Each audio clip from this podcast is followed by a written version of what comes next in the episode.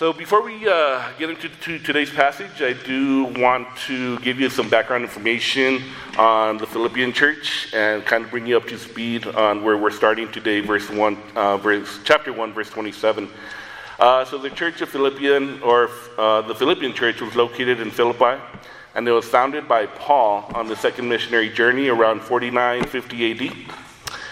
Approximately 10 years later, in 60 AD, Paul finds himself in a Roman prison for preaching the gospel. Now, when the Philippians heard that their beloved founder had been placed in jail, they collected some money and other gifts to support Paul during his stay in prison. The Philippians sent one of their own, a man named Epaphroditus, to deliver their gifts.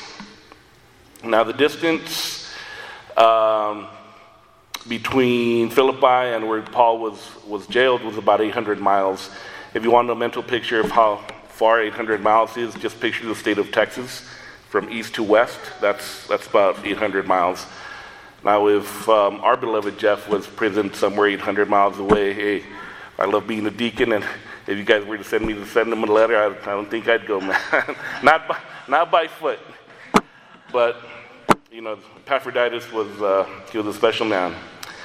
Anyways, uh, so eventually Epaphroditus makes his way to Paul's prison, and what results is what you have in your lap now, uh, which is Paul's letter to the Philippians. Uh, since this is considered a thank you letter uh, to the Philippians for their generosity and their encouragement, it doesn't have the same structure as Paul's other letters uh, usually have, which is like an indicative, imperative type structure where he gives doctrine for the first couple of um, chapters and then he transitions into the imperatives. Therefore, now do this, right? So, the letter starts off with, in typical Pauline fashion with a warm greeting and uh, Paul's gratitude to the Philippian church for their generosity and support. Uh, he goes on to inform the Philippians of his imprisonment and how it's actually turned out for the better as the message of the gospel has been spread throughout the imperial guard where Paul has been imprisoned. Despite being in jail, Paul is in good spirits and encourages the Philippians to rejoice throughout the letter. Paul finds himself hard pressed between wanting to depart to be with Christ, however, knowing that to remain in the flesh is more necessary to the Philippians. Now, this brings us uh, to today's passage uh, where Paul is going to stress the importance of unity through humility. Why is humility so important to this particular church? Apparently, two of the leading women in the Philippian church were at odds with one another, causing division amongst the congregation.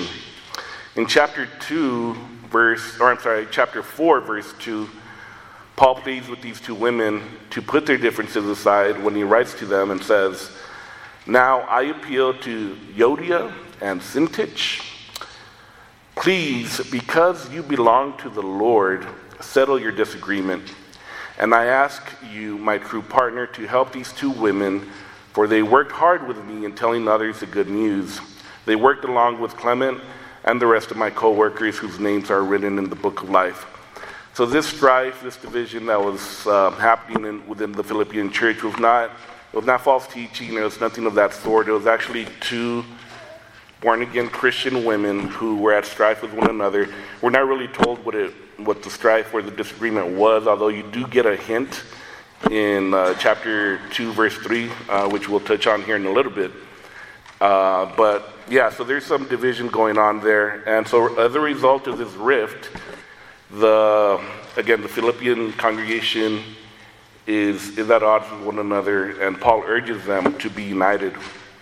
So in verse 27, we pick it up where he says, Only let your manner of life be worthy of the gospel of Christ, so that whether I come, eh, so whether I come and see you or am absent, I may hear of you that you are standing firm in one spirit, with one mind, striving side by side for the faith of the gospel.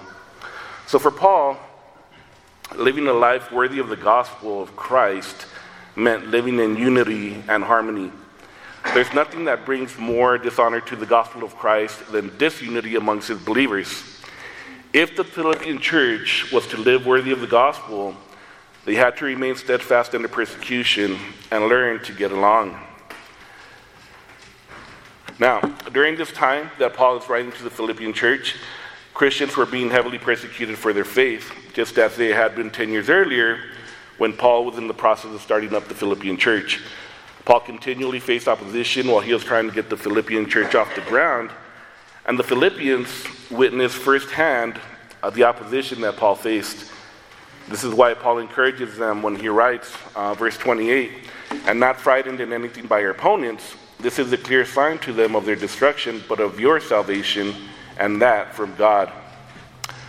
For it has been granted to you that for the sake of Christ you should not only believe in him, but also suffer for his sake. Engaged in the same conflict that you saw I had, and now hear that I still have.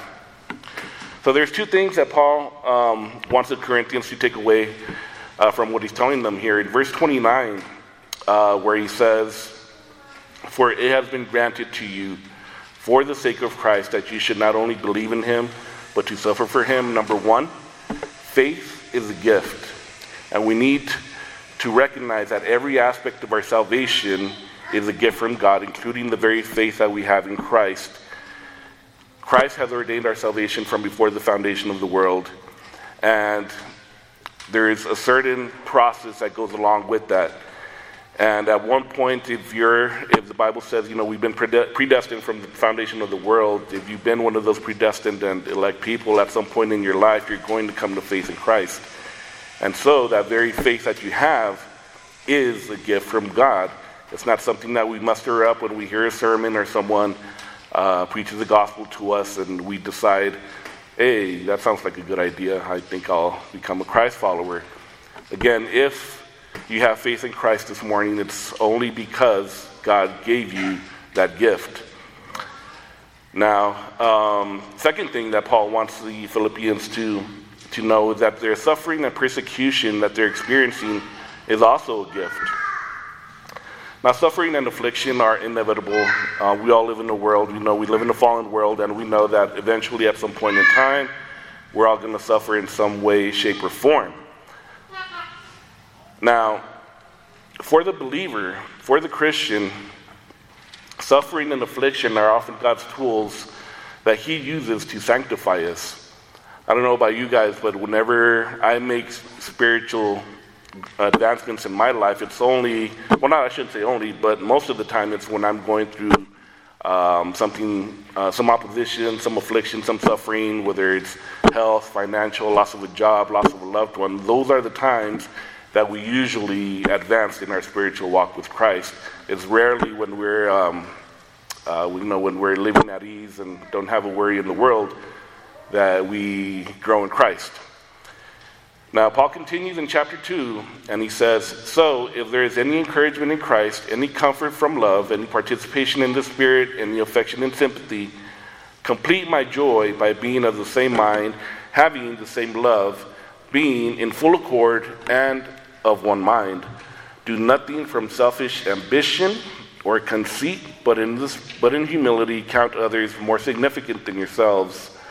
Let each one of you look not only to his own interests, but also to the interests of others. So again, Paul's going to reiterate the same imperatives that he mentioned in 127, almost word for word. He encourages the Philippians to remain steadfast, enduring persecution, and putting their differences aside by being of the same mind and same love in full accord. I like what the uh, New American Standard says uh, in one purpose.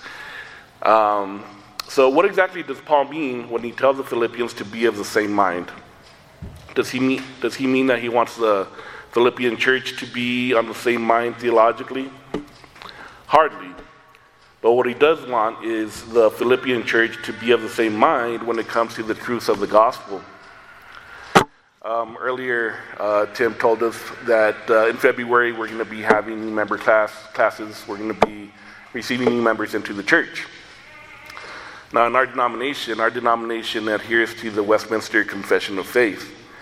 Does that mean that we want all of these newcomers to adhere 100% to the doctrinal conclusions of the Westminster Confession of Faith?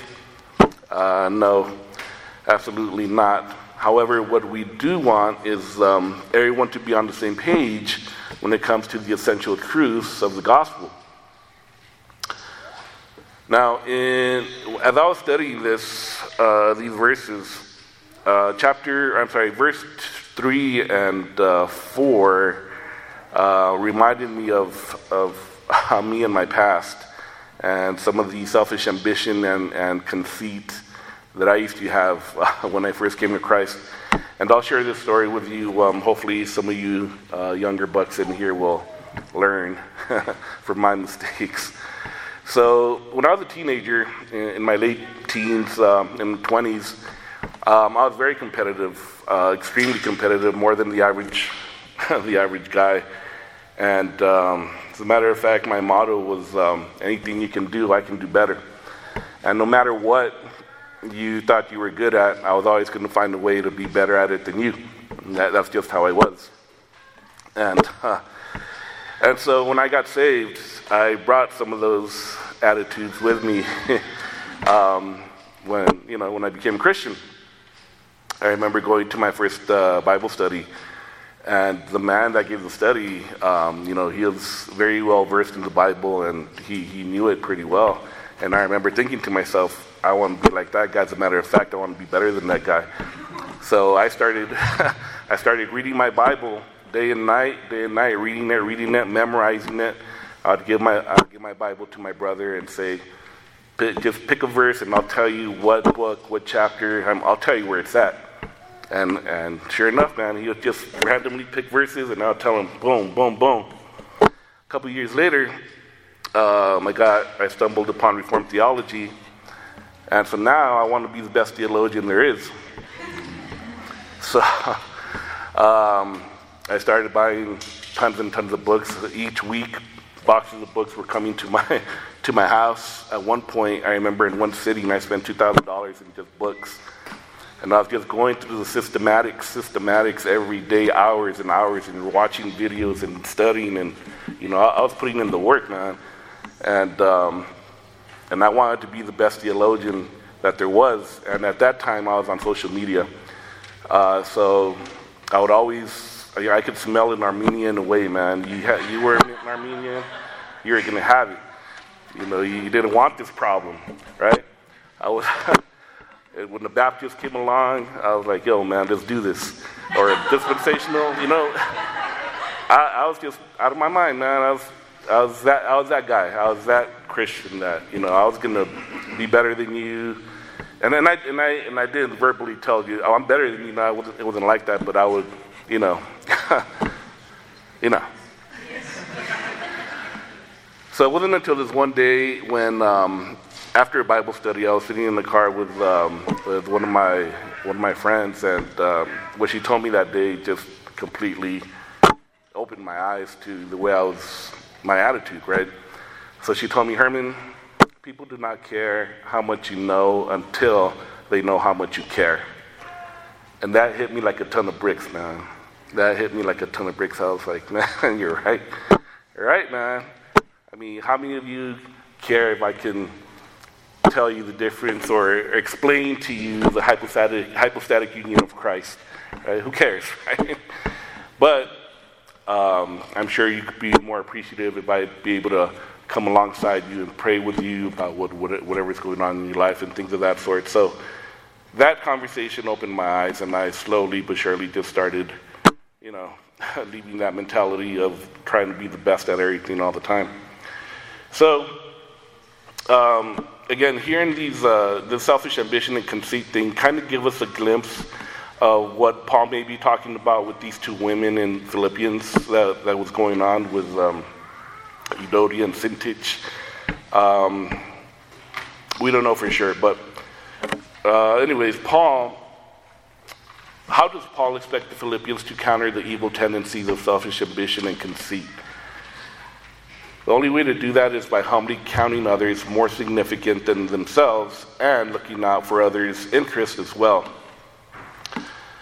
I understand that counting others as more significant than ourselves and putting others' interests above our own is easier said than done. Not only are we naturally wired to be self centered, uh, but we live in a society that encourages us to be self absorbed and self centered. We're taught to look out for number one pretty much from the day we're born. So much of who we are and what we do revolves around ourselves. We're constantly pursuing our own interests, and we hardly, if ever, give thought to the interests of others. So imagine for me, with a moment, for a moment, imagine, imagine with me working a long 60 hour work week, and all you're doing is looking forward to Saturday, where you can just relax, enjoy a big breakfast, binge on some Netflix, and just lounge around the house. The Friday night before, you get a call from your friend, and they're like, hey, um, I'm moving out of my apartment tomorrow. Would you uh, be willing to come and, and help me move? Well, what would you do? Or imagine saving up for six, seven, eight months, $500 to buy that big 70 inch TV that you want for your, for your house. And you finally get the money. You get the $500 and you're going to go spend, you're going to go uh, buy your TV, and all of a sudden, random call comes in, and your friend says, Hey, can I borrow $500 to pay my rent for this month? What would you do? What would we do? Well, even if we said yes and we chose to help out our neighbor and our friend, even in times like that, our, the question becomes what's our attitude or our motive for helping? We can become, we can become self serving even in serving others wanting and hoping to get noticed so that we receive recognition and appreciation we think we deserve. Forgotten scholar Jay Adams writes If you seek to serve with a Johnston's eye, you will soon see things that are wrong with your neighbor. He wasn't grateful. He didn't thank me. Or he needs more help than I do. Your attitude must be to please Christ, regardless of what your neighbor does or doesn't do. Bottom line, God is the one you're serving. Your attitude toward your neighbor will be more compassionate, more loving when you serve. Not to get something in return, but out of gratitude to Christ for what he has done for you. The only antidote to self centered service is humble service. And what does genuine humble service look like? Well, Paul didn't have to go too far to show us a perfect example of humility. In verse 5 through 11, verses 5 through 11, we see the scholar, what scholars call the humiliation and exaltation of Christ. Paul writes, Have this mind among yourselves, which is yours in Christ Jesus, who though he was, he was in the form of God, did not count equality with God a thing to be grasped but emptied himself by taking the form of a servant, being born in the likeness of men, and being found in human form, he humbled himself by becoming obedient to the point of death, even death on a cross. Therefore, God has highly exalted him and bestowed on him the name that is above every name, so that at the name of Jesus every knee should bow in heaven and on earth, under the earth and under the earth, and every tongue confess that Jesus Christ is Lord, to the glory of God the Father. So, this, my friends, is the ultimate picture of what true humility, humility looks like. Jesus was never reluctant to come to this earth and accomplish our, our redemption. He didn't have to be swayed by God the Father into coming to this sin polluted world to die on our behalf. He humbly chose an eternity past before the foundation of the world to come into this world and save his people. Listen to the words of, uh, of of Jesus in the Gospel of John when he says, I am the good shepherd. I know my own, and my own know me. Just as the Father knows me, and I know the Father, and I lay down my life for the sheep. And I have other sheep that are not of this fold. I must bring them also, and they will listen to my voice. So there will be one flock, one shepherd. For this reason, the Father loves me, because I lay down my life that I may take it up again. No one takes it from me, but I lay it down on my own accord. I have the authority to lay it down, and I have the authority to take it up again. This charge I have received from my Father. Again, uh, Jay Adams comments He who enjoyed Christ, who enjoyed all the privileges of heaven, exemplified by the manifestation of his deity in glory and honor, laid that aside as he emptied himself of it, not of his deity, but of its manifestation, and took upon himself the form of a man. But not only a man, he humbled himself to become a slave. But not just a slave, he further humbled himself to the point of death. But not only death, he humbled himself to die an ignominious death of the worst sort of criminal. This is how far Christ went in order to save you. Now, I wonder if the Apostle Paul were to observe our church for a few weeks and he got to know the people in our congregation, would he walk away impressed and say, Now there's the congregation that's living worth of the gospel of Christ? Or would he walk away saying, I think this congreg- congregation lacks some unity? As most of you know, our church is in somewhat of a transitional period. Uh, for the past 10 years, we were known as Las Tierras Community Church under the leadership of Pastor Manuel Padilla. But as of uh, six weeks ago, uh, our church has officially been renamed, uh, renamed, and now we're known as New City Fellowship. In addition to the name change, um, our church will also be installing new officers this com- or this year. Now, whenever churches undergo any type of change, whether it be pastoral changes, name changes, or even theological changes, disagreements and grumblings and even complaints are inevitable. So, when the idea to change the name of the church was first brought up in one of our session meetings, we knew that, some would, that we would receive some pushback and some resistance. Hopefully, the last six weeks has given some time, some of us time to contemplate the name change and let it sink in. Now, usually, this is the time of year when many uh, people compile a, a resolutions list. Some Christians will resolve to read their Bibles more, spend more time in prayer, attend church more often. And while these types of resolutions are good to, to grow as individual Christians, allow me to make a proposition to everyone here today.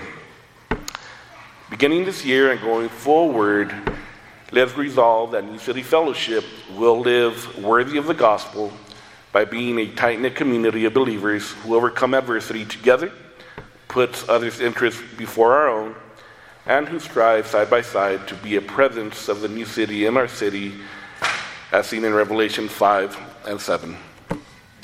Let's pray.